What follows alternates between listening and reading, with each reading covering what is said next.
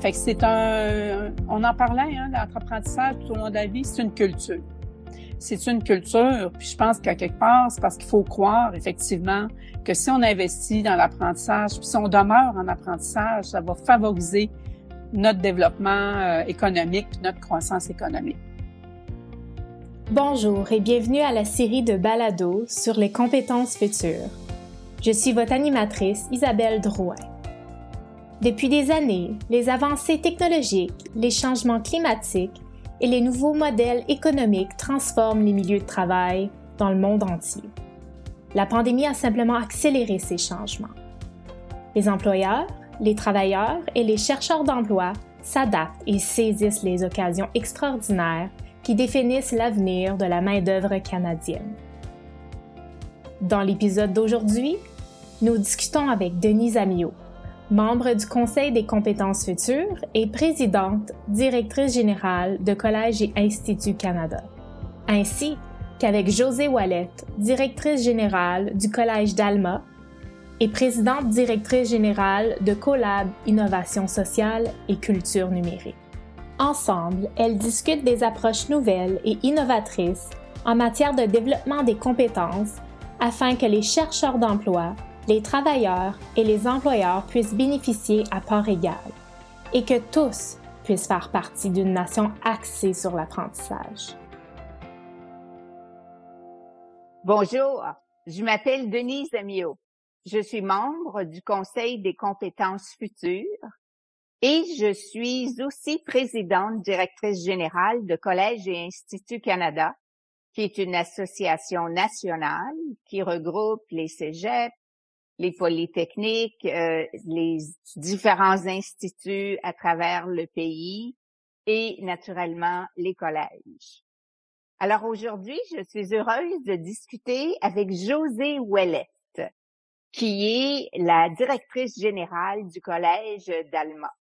Alors, ensemble, nous allons discuter des approches nouvelles et innovatrices en matière de développement et de validation des compétences.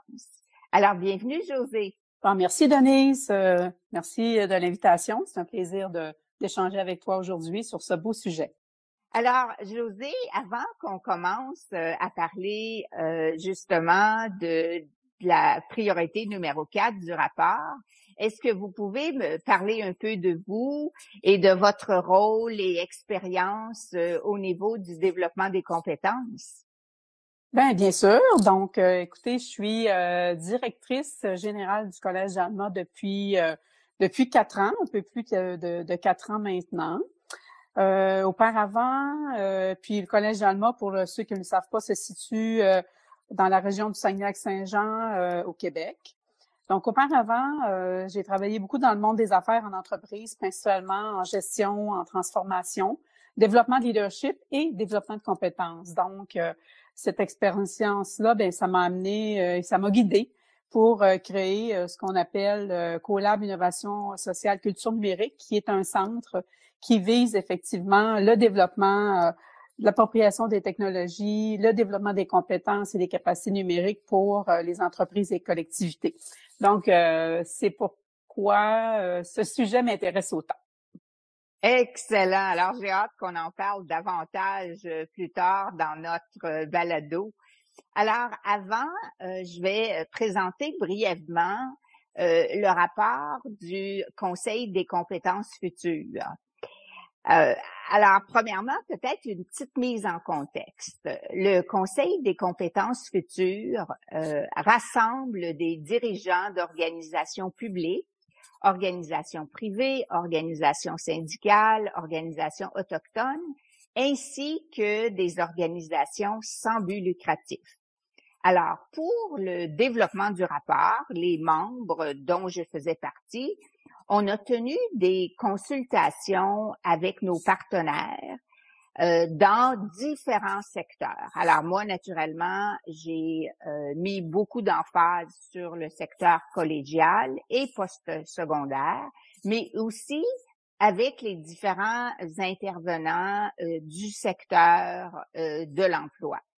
Alors, le rapport du Conseil des compétences futures, on l'a publié au mois de novembre dernier, donc en 2020.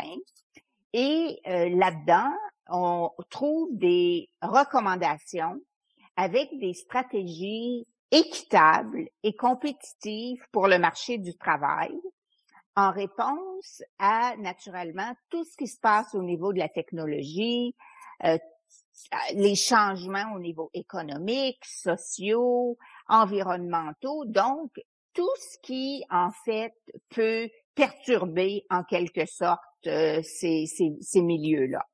Et le rapport, dans le fond, qu'est-ce qu'il donne? C'est une feuille de route pour un avenir plus fort, plus résilient pour le Canada. Et cet avenir-là, on veut qu'il soit fondé sur le besoin de développer une culture d'apprentissage tout au long de la vie. Et alors qu'on commence juste à se sortir de la pandémie, il faut qu'on examine comment on peut aider les Canadiens, les Canadiennes et surtout ceux et celles qui ont perdu leur emploi. Il faut les aider à développer des compétences rapidement pour réintégrer le marché du travail, mais aussi pour réussir dans ce marché du travail-là qui est en évolution constante. Alors, aujourd'hui, notre discussion sur la priorité 4 du rapport est très, très à propos. Parce que pour y arriver, c'est important que les établissements postsecondaires et les employeurs, ils doivent adopter des approches nouvelles et innovatrices en matière de développement et de validation des compétences. Alors, c'est vraiment là-dessus que porte la recommandation, la priorité 4.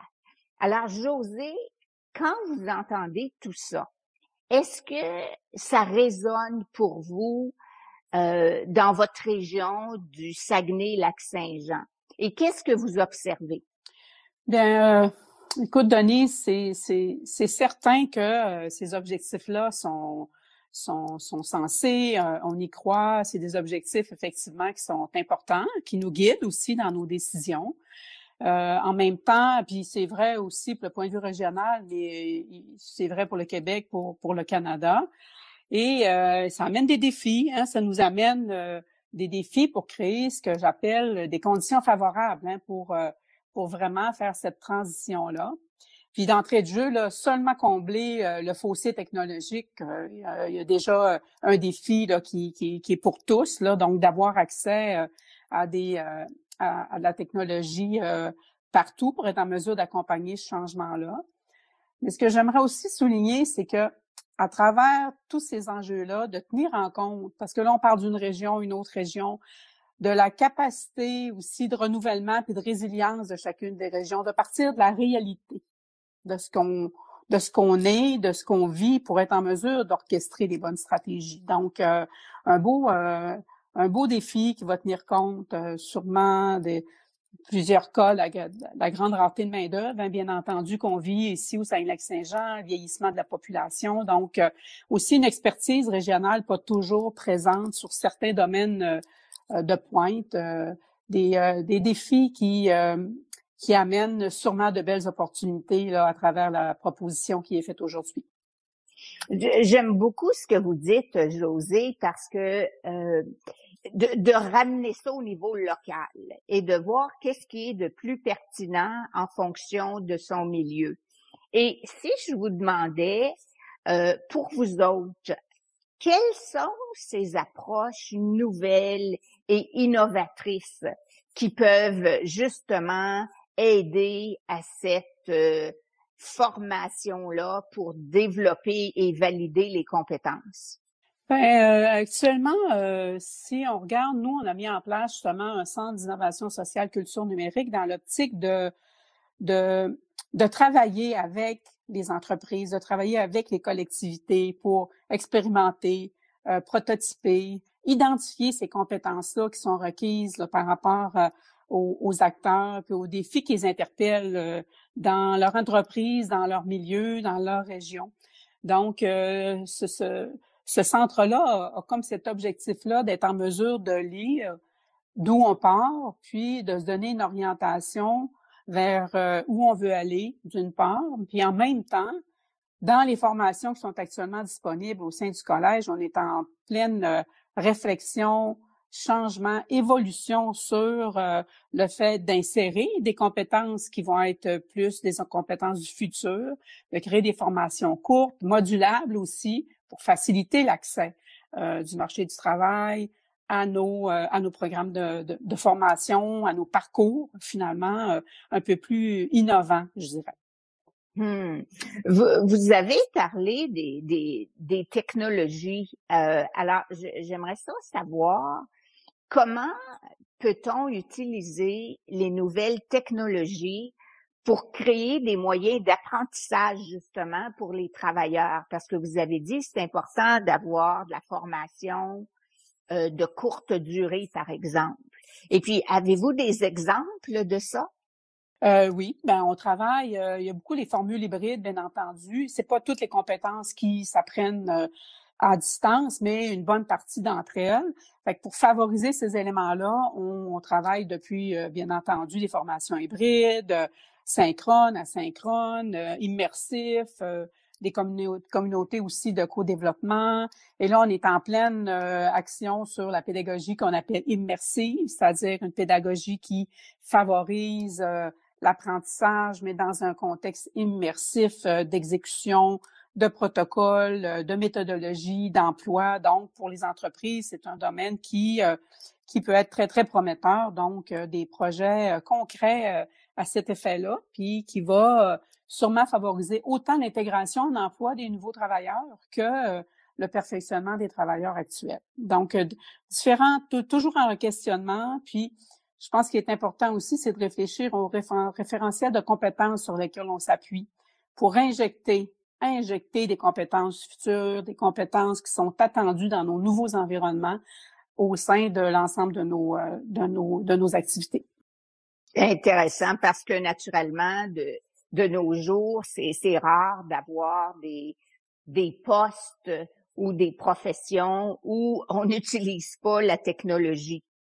Oui, bien entendu. Actuellement, on a des experts ici en technologie immersive et puis on débute un projet notamment d'innovation sociale pour des préposés aux bénéficiaires pour les CRI avec le CIUSSS de la Baie-James pour créer 180 minutes de formation, de gestes spécifiques pour les préposés aux bénéficiaires.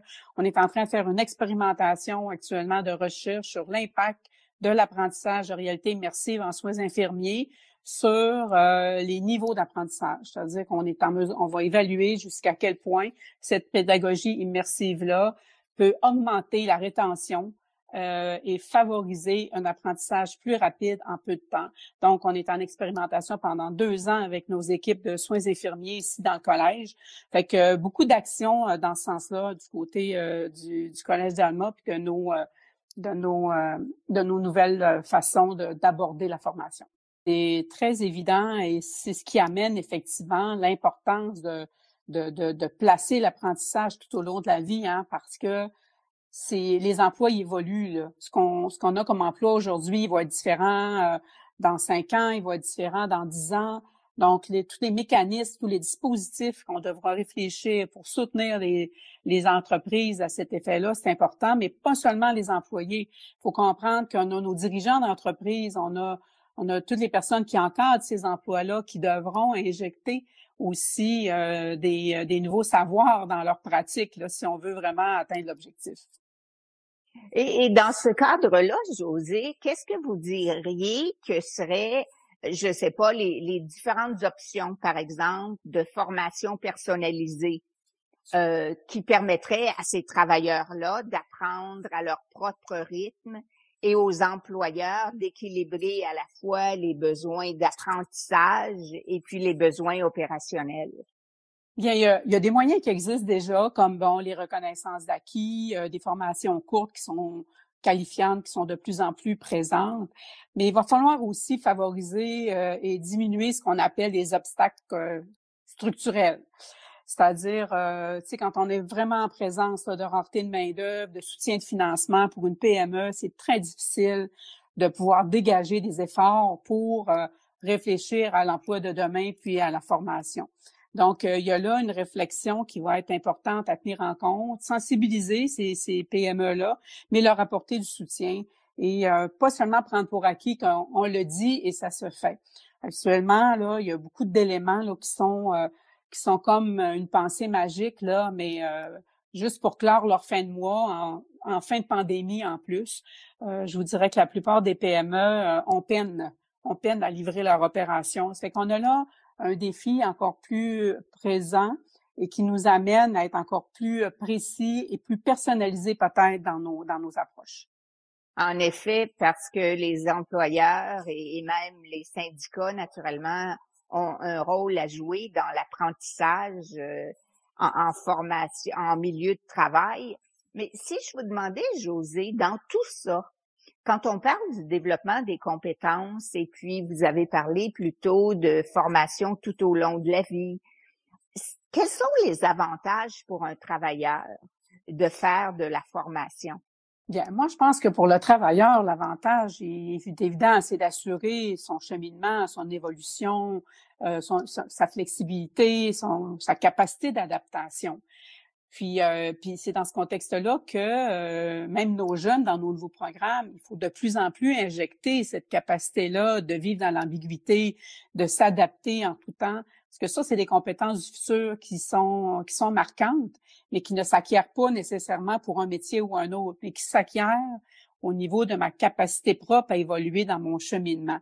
Fait qu'au-delà de la culture d'apprentissage, elle intègre des compétences qui sont des compétences, je dirais, d'ancrage pour nous donner cette capacité-là de toujours être en mode évolution. Fait que pour le travailleur, c'est de s'assurer effectivement une continuité, une évolution, tout en reconnaissant son évolution puis sa réalité, là, parce qu'on dit, bon, par exemple, que les femmes ont eu beaucoup de difficultés au niveau de la pandémie, mais est-ce qu'on reconnaît les défis qu'ils ont eu dans leur milieu, dans leur vie familiale pendant cette période-là? De quelle façon on va aller les rejoindre, ces femmes-là, pour les réamener, pour les réintégrer au marché du travail, ou encore créer des organisations de travail qui vont tenir compte de ce qu'elles sont et de leur réalité.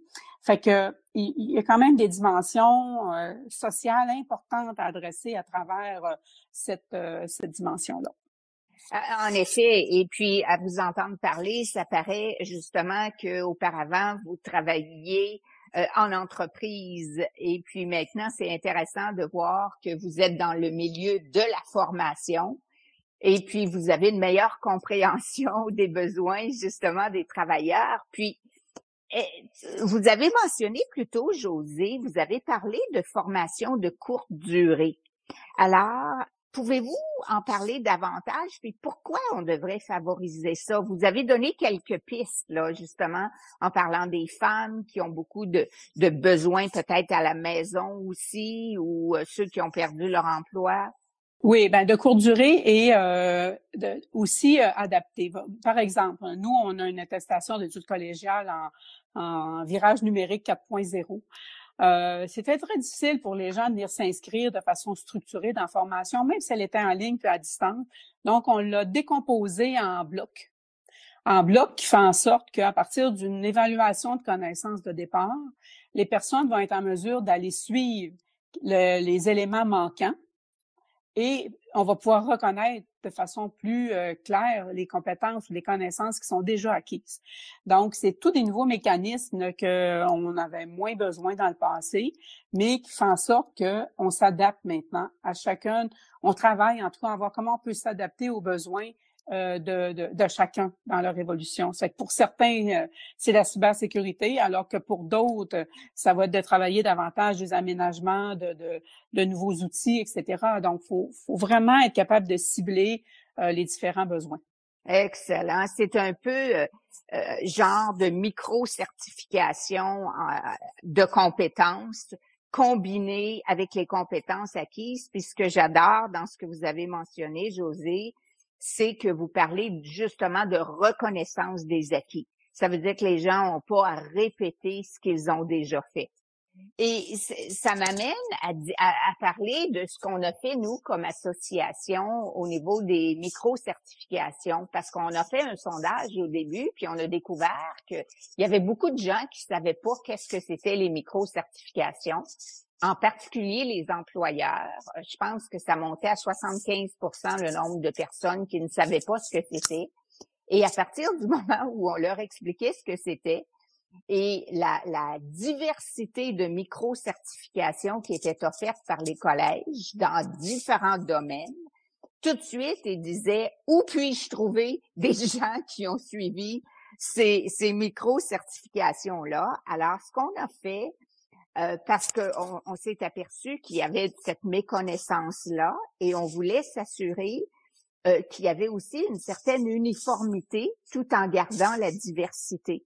Alors, comme association, on a développé à l'aide de gens qui sont dans les collèges et puis les cégeps, un cadre de référence nationale sur les micro-certifications qui donne en fait une définition et des principes directeurs sur qu'est-ce que c'est une micro-certification, à quoi on peut s'attendre, pour vraiment s'assurer qu'il y a une cohérence dans les approches pour ce type de formation-là. Parce que, justement, comme vous avez dit, c'est de la formation pointue et qui répond spécifiquement aux besoins des employeurs. Et en même temps, ces principes directeurs assurent une qualité qui est reconnu pour les programmes offerts par les collèges dans tout le pays. Et allez-y, Josée. J'aime beaucoup, Denise, cette approche de cohérence, parce que si on veut effectivement qu'un travailleur puisse aller d'un employeur à l'autre avec une micro-certification ou puisse vraiment travailler l'évolution ou l'avenir de son emploi, ou même pour les employeurs d'avoir accès à des travailleurs qui ont une micro-certification reconnue, c'est qu'on a une approche écosystémique. C'est-à-dire qu'on ne peut pas faire du un à un partout, mais être en mesure d'aller chercher un besoin d'organisation généralisée pour bien orienter nos micro-certifications. Donc, l'approche de cohérence que vous amenez est tout à fait à propos. Et qu'est-ce qui est intéressant dans notre définition par rapport aux micro-certifications, on a insisté sur le mot « compétence ». On voulait pas que ça soit lié au nombre d'heures passées dans un cours. On a insisté aussi sur l'évaluation des compétences. Et moi, j'aimerais vous demander, Josée, quels sont les outils ou les technologies qui permettent, en fait, de cartographier les compétences acquises? Bien, c'est certain qu'au niveau des outils, premièrement, il faut s'entendre au niveau des compétences requises. Juste le nombre de référentiels qui existent sur les compétences futures, il y a des personnes qui peuvent s'y perdre. Donc, il faut prendre une attention à dire quelles sont les compétences qui sont à valeur ajoutée. Par exemple, ce qu'on a développé, c'est que quand on arrive dans une PME, on amène une discussion avec les dirigeants de la PME pour qu'ils puissent cibler ses ambitions et identifier les compétences qui vont être requises pour atteindre les ambitions de son entreprise. Une fois ces compétences-là identifiées, ça devient ses compétences futures. Et à partir de là, on a des référentiels pour l'amener à réfléchir. Et à partir de là, l'entreprise peut là évaluer les compétences qui sont actuellement présentes au sein de son organisation versus celles qui vont les amener finalement dans leur ambition. Et c'est là que les programmes de formation peuvent bien se structurer. Fait que c'est des outils qu'on pilote actuellement avec des entreprises et qui fonctionnent, je vous cacherai pas, assez bien. Mais chacune y va avec ses priorités et ses besoins d'affaires. Et là, ça nous amène vers des compétences d'avenir qui sont importantes, mais on ne vous cachera pas qu'on sait qu'à travers toute la littérature et toutes les recherches qui sont faites sur les compétences futures, on a identifié à travers le diagnostic les compétences les plus critiques pour une organisation. Et ça, donc, on peut le faire dans plusieurs programmes sous différentes formes, donc des outils, des mesures de connaissances, etc. Donc, il y a plusieurs façon de repenser ces approches pour travailler sur les bons axes de développement. Et si je vous demandais, Josée, ça serait quoi vos recommandations pour créer un système qui serait, par exemple, uniforme et fiable pour que les employeurs et les fournisseurs de formation, comme les collèges, puissent évaluer les compétences? Bien, je pense que, il faudrait peut-être être capable de s'entendre sur des référentiels communs, ce que ça implique, puis bien les documenter par rapport aux différents contextes. Fait que moi, là-dedans, je recommanderais, parce qu'on va vite dans l'action, terrain, évaluation rapide sur la connaissance de base, mais souvent, il faut vraiment y intégrer les dimensions des compétences qui, à première vue, la créativité notamment, pourrait, dans un emploi X, ne pas être vue comme étant prioritaire. Cependant, c'est la façon de voir les choses différemment et de l'injecter, ben ça peut être vraiment valeur ajoutée. Fait que je pense qu'il faut faire connaître ces cadres de compétences-là, ces référentiels-là et les rendre accessibles en système ouvert pour que les entreprises puissent apprendre à travailler avec ça et aussi peut-être travailler avec les directeurs ressources humaines des différentes organisations pour les aider eux aussi à voir comment ils peuvent intégrer ça dans leurs prestations de directeur RH finalement. Intéressant. Puis je suis contente que vous ayez mentionné la créativité comme étant justement une compétence qui est nécessaire pour le futur. Et ça, c'est intéressant parce que ça fait un lien avec la priorité numéro 1 qu'on a mis dans notre rapport, qui est de faire le lien avec les informations du marché du travail et des compétences essentielles pour vraiment s'assurer que les informations du marché du travail sont fiables. Vous avez mentionné, Josée, plutôt l'importance d'apprendre tout au long de la vie. Et puis, j'aimerais peut-être parler de la collaboration entre les employeurs et les établissements d'enseignement, par exemple. Parce que naturellement, si je suis un employeur, j'ai des besoins opérationnels. Et si j'ai un travailleur qui doit être formé, ben j'ai peut-être un défi. Alors, comment vous gérez ça, vous autres, à Saguenay–Lac-Saint-Jean? Ben, je ne sais pas si c'est partout pareil, partout les éléments, mais je pense qu'il est important de développer des plateformes de collaboration et de sensibiliser les employeurs à l'importance, finalement, d'investir dans le développement de leurs personnes et dans leur propre développement pour assurer la croissance de leur entreprise. Ça fait que c'est un élément qui est important. En même temps, il y a des obstacles dans leur capacité. J'en parlais tout à l'heure avec les défis de main-d'œuvre, la rigidité aussi de certains programmes de financement qui sont très très orientés vers le soutien pour des achats de technologie, tout ça, mais beaucoup moins, des fois, facile de faire le lien entre qu'est-ce que ça veut dire pour mes employés, puis comment mobiliser leurs travailleurs, comment les amener à faire le pas. Fait que on en parlait, l'apprentissage tout au long de la vie, c'est une culture. C'est une culture, puis je pense qu'à quelque part, c'est parce qu'il faut croire, effectivement, que si on investit dans l'apprentissage, puis si on demeure en apprentissage, ça va favoriser notre développement économique, puis notre croissance économique. Et c'est un travail, pas seulement des employeurs puis des maisons d'enseignement, c'est un travail de tout un écosystème.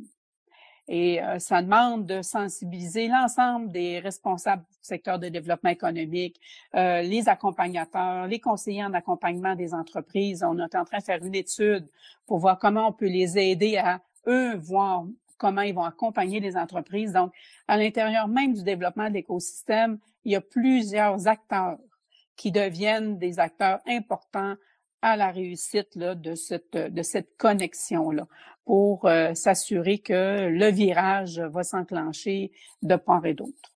Excellent. Vous êtes vraiment passionnée, Josée. Ça paraît dans vos propos, dans votre façon de parler justement de la formation et du développement des compétences. Et si j'avais à vous demander, c'est quoi votre appel à l'action pour que la main-d'œuvre au Canada continue à s'adapter et à se qualifier pour les emplois de l'avenir? Bien, je vous dirais que s'il y avait une phrase pour moi qui est importante à retenir, c'est s'il vous plaît, plaçons l'humain au cœur de la transformation.